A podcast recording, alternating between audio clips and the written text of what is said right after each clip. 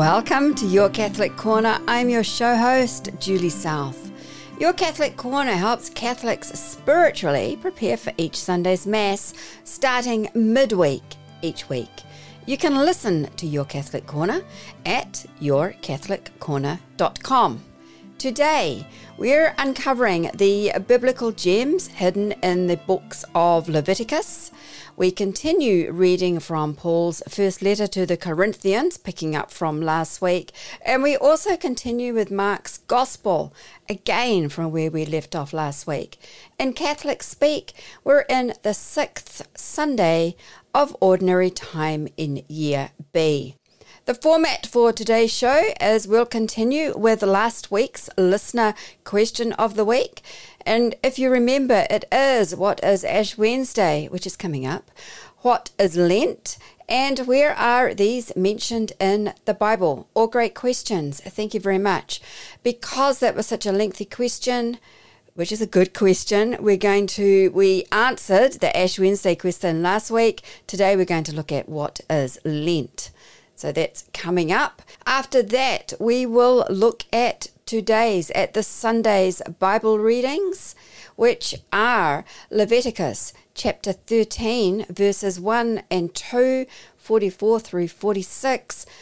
Paul's first letter to the Corinthians, chapter 10, verse 31 through to chapter 11, verse 1. It's not as long as that actually sounds.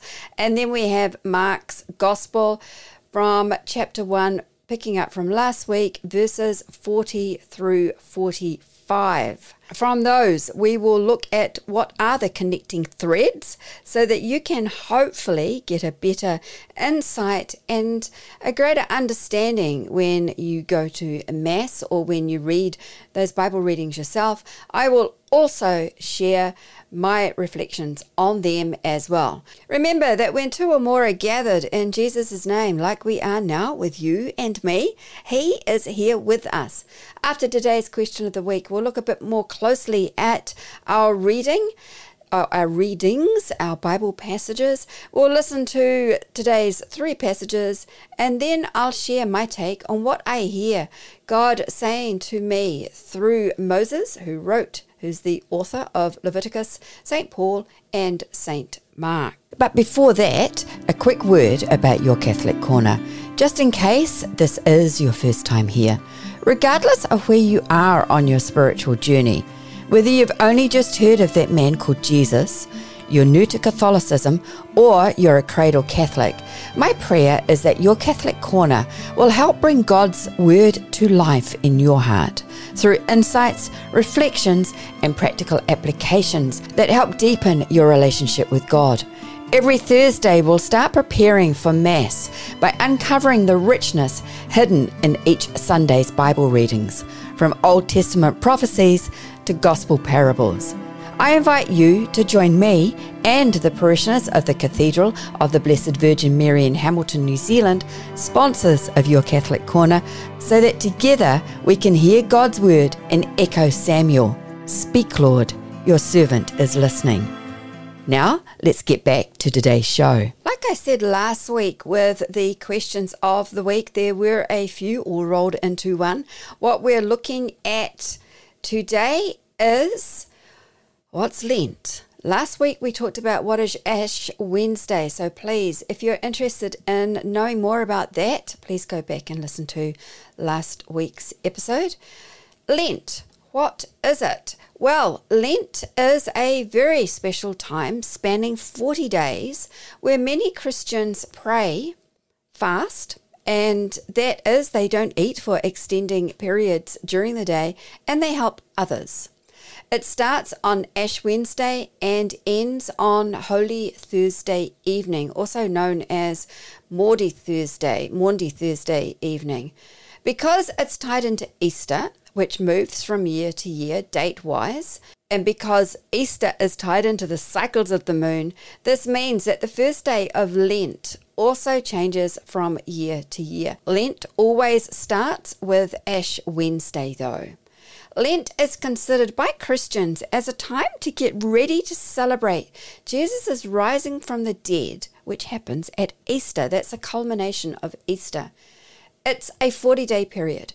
And during this 40 day period, Christians try to get closer to God and to Jesus by reading the Bible, helping others by giving donations and fasting and their time.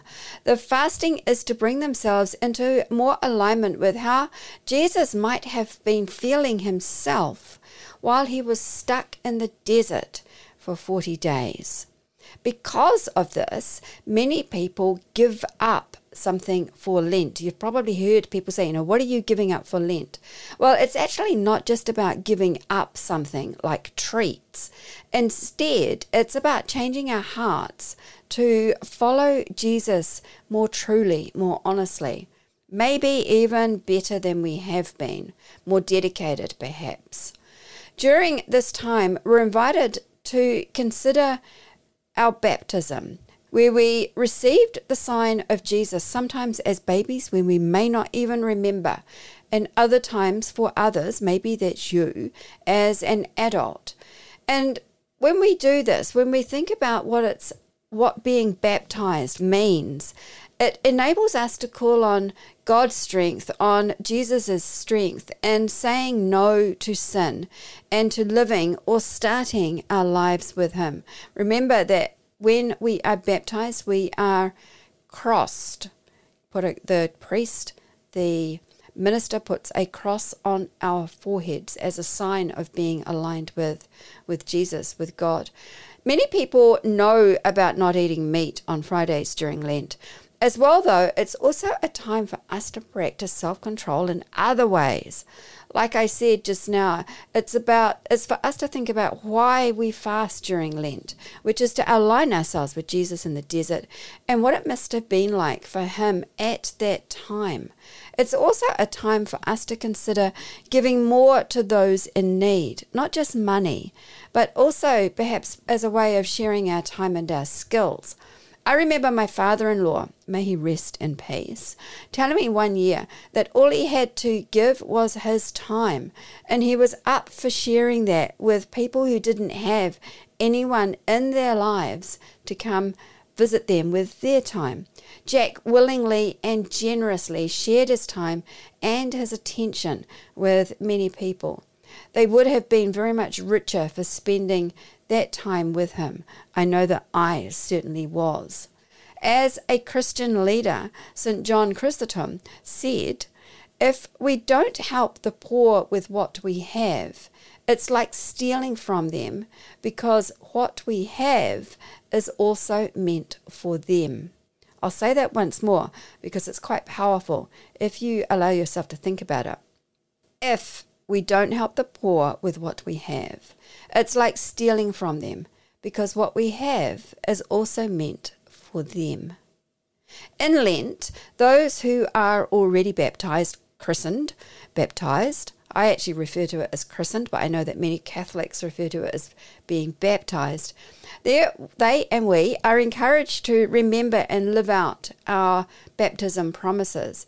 At the same time, around the world, many thousands of people right now, well, if you're listening to this as I'm preparing it, as I'm recording it, Many people will be in the final preparation stages of becoming Catholics. That's pretty exciting. It's pretty awesome, pretty amazing.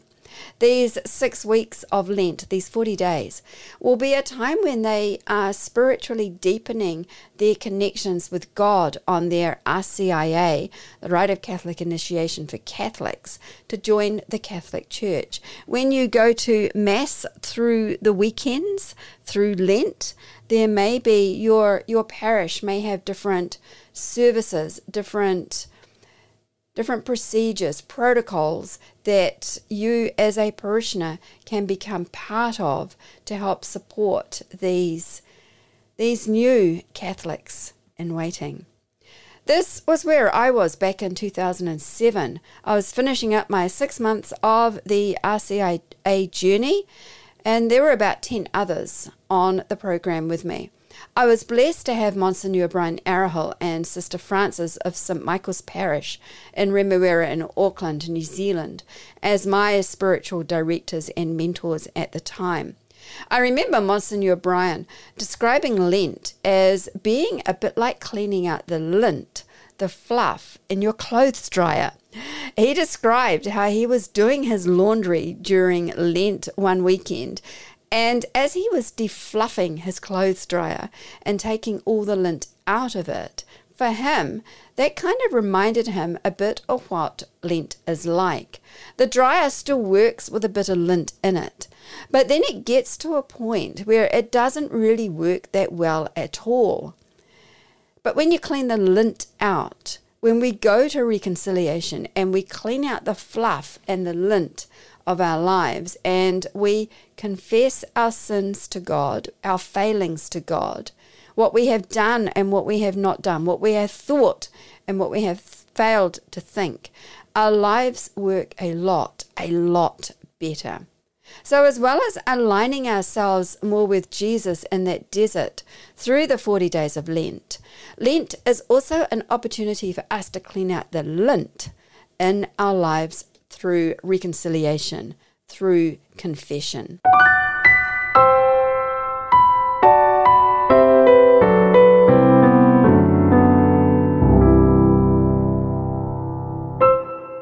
Here we are this Sunday in the sixth Sunday of Ordinary Time. It's going to be the last Ordinary Time that we're in for a little while now because we are about to enter the season of Lent. And then from Lent, we have the season of Easter. That's all happening coming up. Today's readings on the sixth Sunday of Ordinary Time are Leviticus chapter 13 verses 1 and 2, 44 through 46.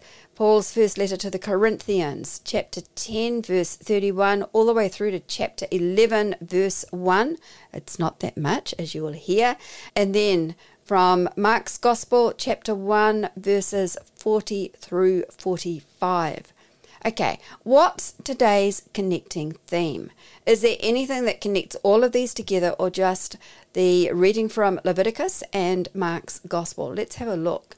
Because as you'll hear in a bit, these passages each deal with different subjects on the surface, but they share, I think, an underlying underlying theme or themes, plural, related to purity, community, conduct, and then the example set by Jesus. In the first passage from Leviticus, believed to be written by Moses, it deals with the laws concerning leprosy and the procedures for those who have that disease.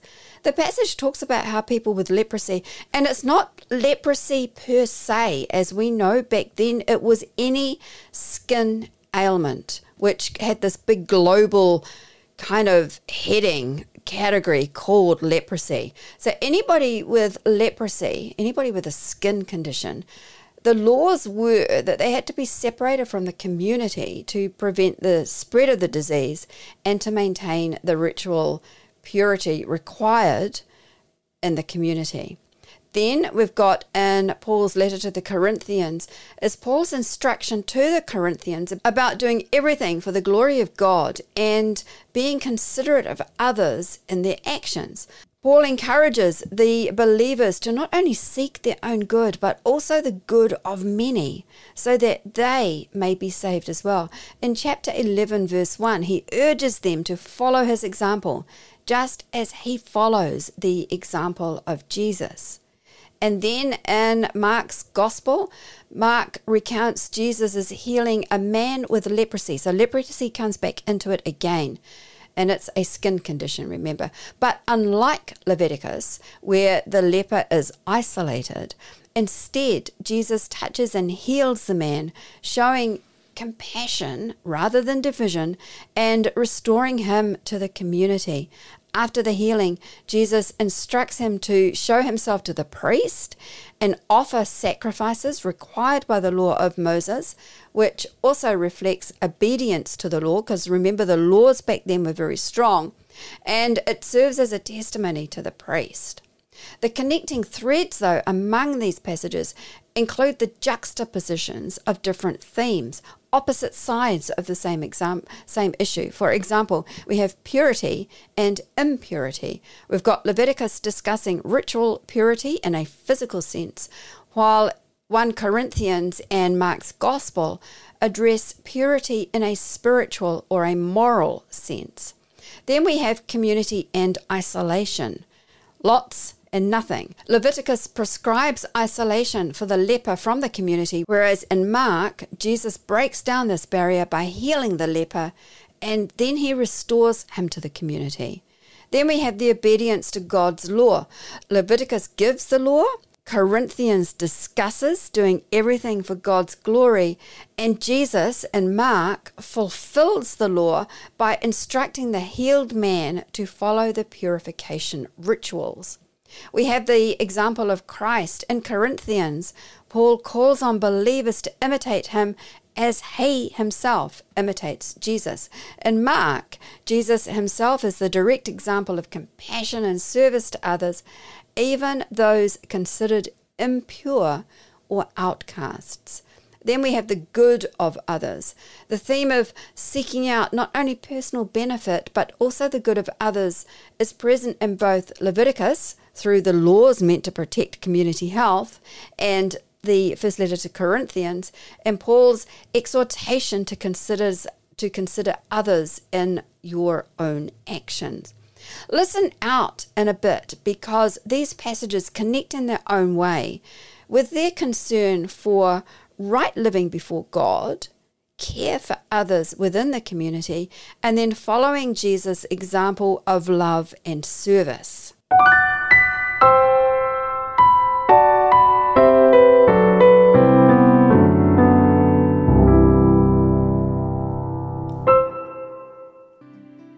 A reading from the book of Leviticus.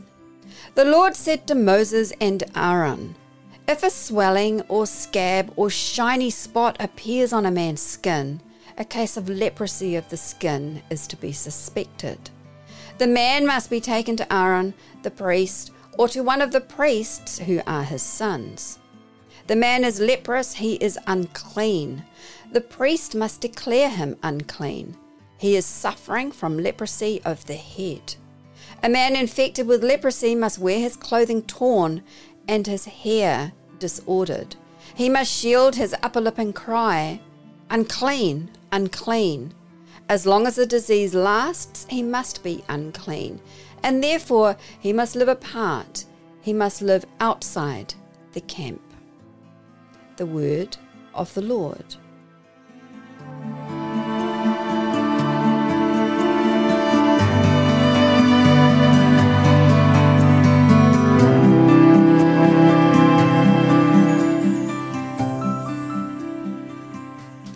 A reading from the first letter of Paul to the Corinthians.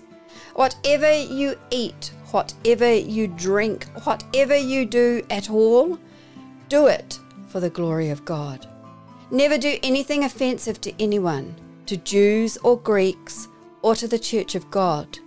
Just as I try to be helpful to everyone at all times, not anxious for my own advantage, but for the advantage of everyone else so that they may be saved.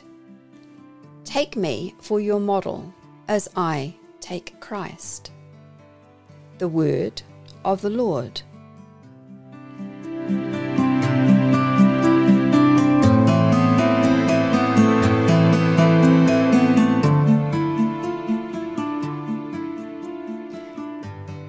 A reading from the Gospel according to Mark. A leper came to Jesus and pleaded on his knees. If you want to, if you want to, he said, you can cure me. Feeling sorry for him, Jesus stretched out his hand and touched him. Of course I want to, he said, be cured. And the leprosy left him at once and he was cured. Jesus immediately sent him away and sternly ordered him, Mind you say nothing to anyone, but go and show yourself to the priest and make the offering for your healing prescribed by Moses as evidence of your recovery. The man went away, but then he started talking about it freely and telling the story everywhere, so that Jesus could no longer go openly into any town, but had to stay outside in places where nobody lived. Even so, people from all around would come to him. The Gospel of the Lord.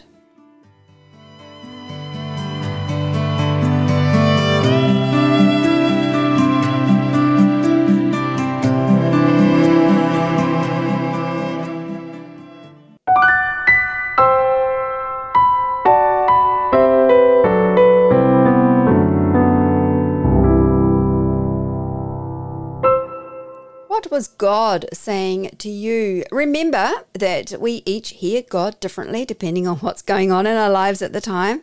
What God is saying to me may not be what God is saying to you, or vice versa. There are some pretty powerful metaphors going on in each of these passages today, but let's not get too deep and meaningful. Instead, let's keep it simple. So maybe, just maybe, we don't feel overburdened with doing heavy stuff when all God is asking of us is to glorify Him every single day. Our first passage from Leviticus was very obviously talking about what to do when someone has a skin disease like leprosy. However, the deeper meaning here could be about how we, me, I, you, us, handle things that are wrong in our lives, not just sickness. Just like sick people had to be apart from others, sometimes perhaps we need to step back and think about what's going what's not going right in our lives and perhaps fix it before it affects others. In the second reading, when the Bible says to do everything for God's glory, it's like saying that everything we do should be our best, like we're doing it for someone very important.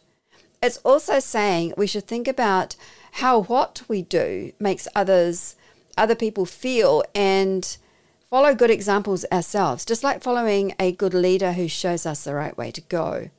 I remember years back when Your Catholic Corner was on the radio as an AM show, way before we even moved to FM, when this show was a couple of airwaves generations old. It was probably 10 10 or more years ago. I interviewed Father Dan Johns, may his soul rest in peace. Father Dan, for Cathedral listeners, you may remember he was originally a priest from Fiji. I remember him telling me that he wished people in New Zealand took their standards of dress more seriously when they attended Mass. In Fiji, going to church is a big, important deal because for him and for us, for you and me, every time we attend Mass, we're joining Jesus at his table. And therefore, Father Dan believes, believed, he's Jesus is deserving of us getting dressed up for that event, for that occasion. We're sitting at the table at the altar with Jesus. This Bible passage from 1 Corinthians brought back that memory today for us to do everything we do for God's glory, including how we show up to others and to how we show up at church when we go. Now, I'm pretty sure that, that God is just happy that we're attending. But I wonder whether the Father, so that's God, is happy. Remember, we have a Trinity Father, Son, Holy Spirit. So God is happy that we're attending. But I wonder whether the Father might be a bit more appreciative if we took a bit more effort in how we dress and how we turn up. Maybe it's not our dress code that needs to change. Maybe it's to pay more attention to turn up, maybe mentally, spiritually, when we're sitting in the pew. To pay more attention, perhaps, when the offertory procession is taking place. You'll know the times which you tend to space out, if you space out, if you zone out, maybe that's how we can make this passage today from Corinthians be more relevant today. And then in Mark's gospel, here we've got Jesus healing a man with a serious skin problem. This passage might mean more than just the healing if we let it.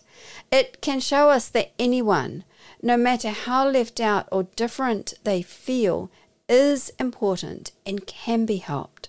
When the man who was healed tells everyone, even though Jesus asked him not to, why did he do that, do you think? Maybe it was that he was so happy, so excited. Can we also be so happy and so excited because we've got Jesus in our lives? Can we start sharing the good news more often with more excitement and happiness? Those are my thoughts and my reflections on these passages. What about you? What was God saying to you?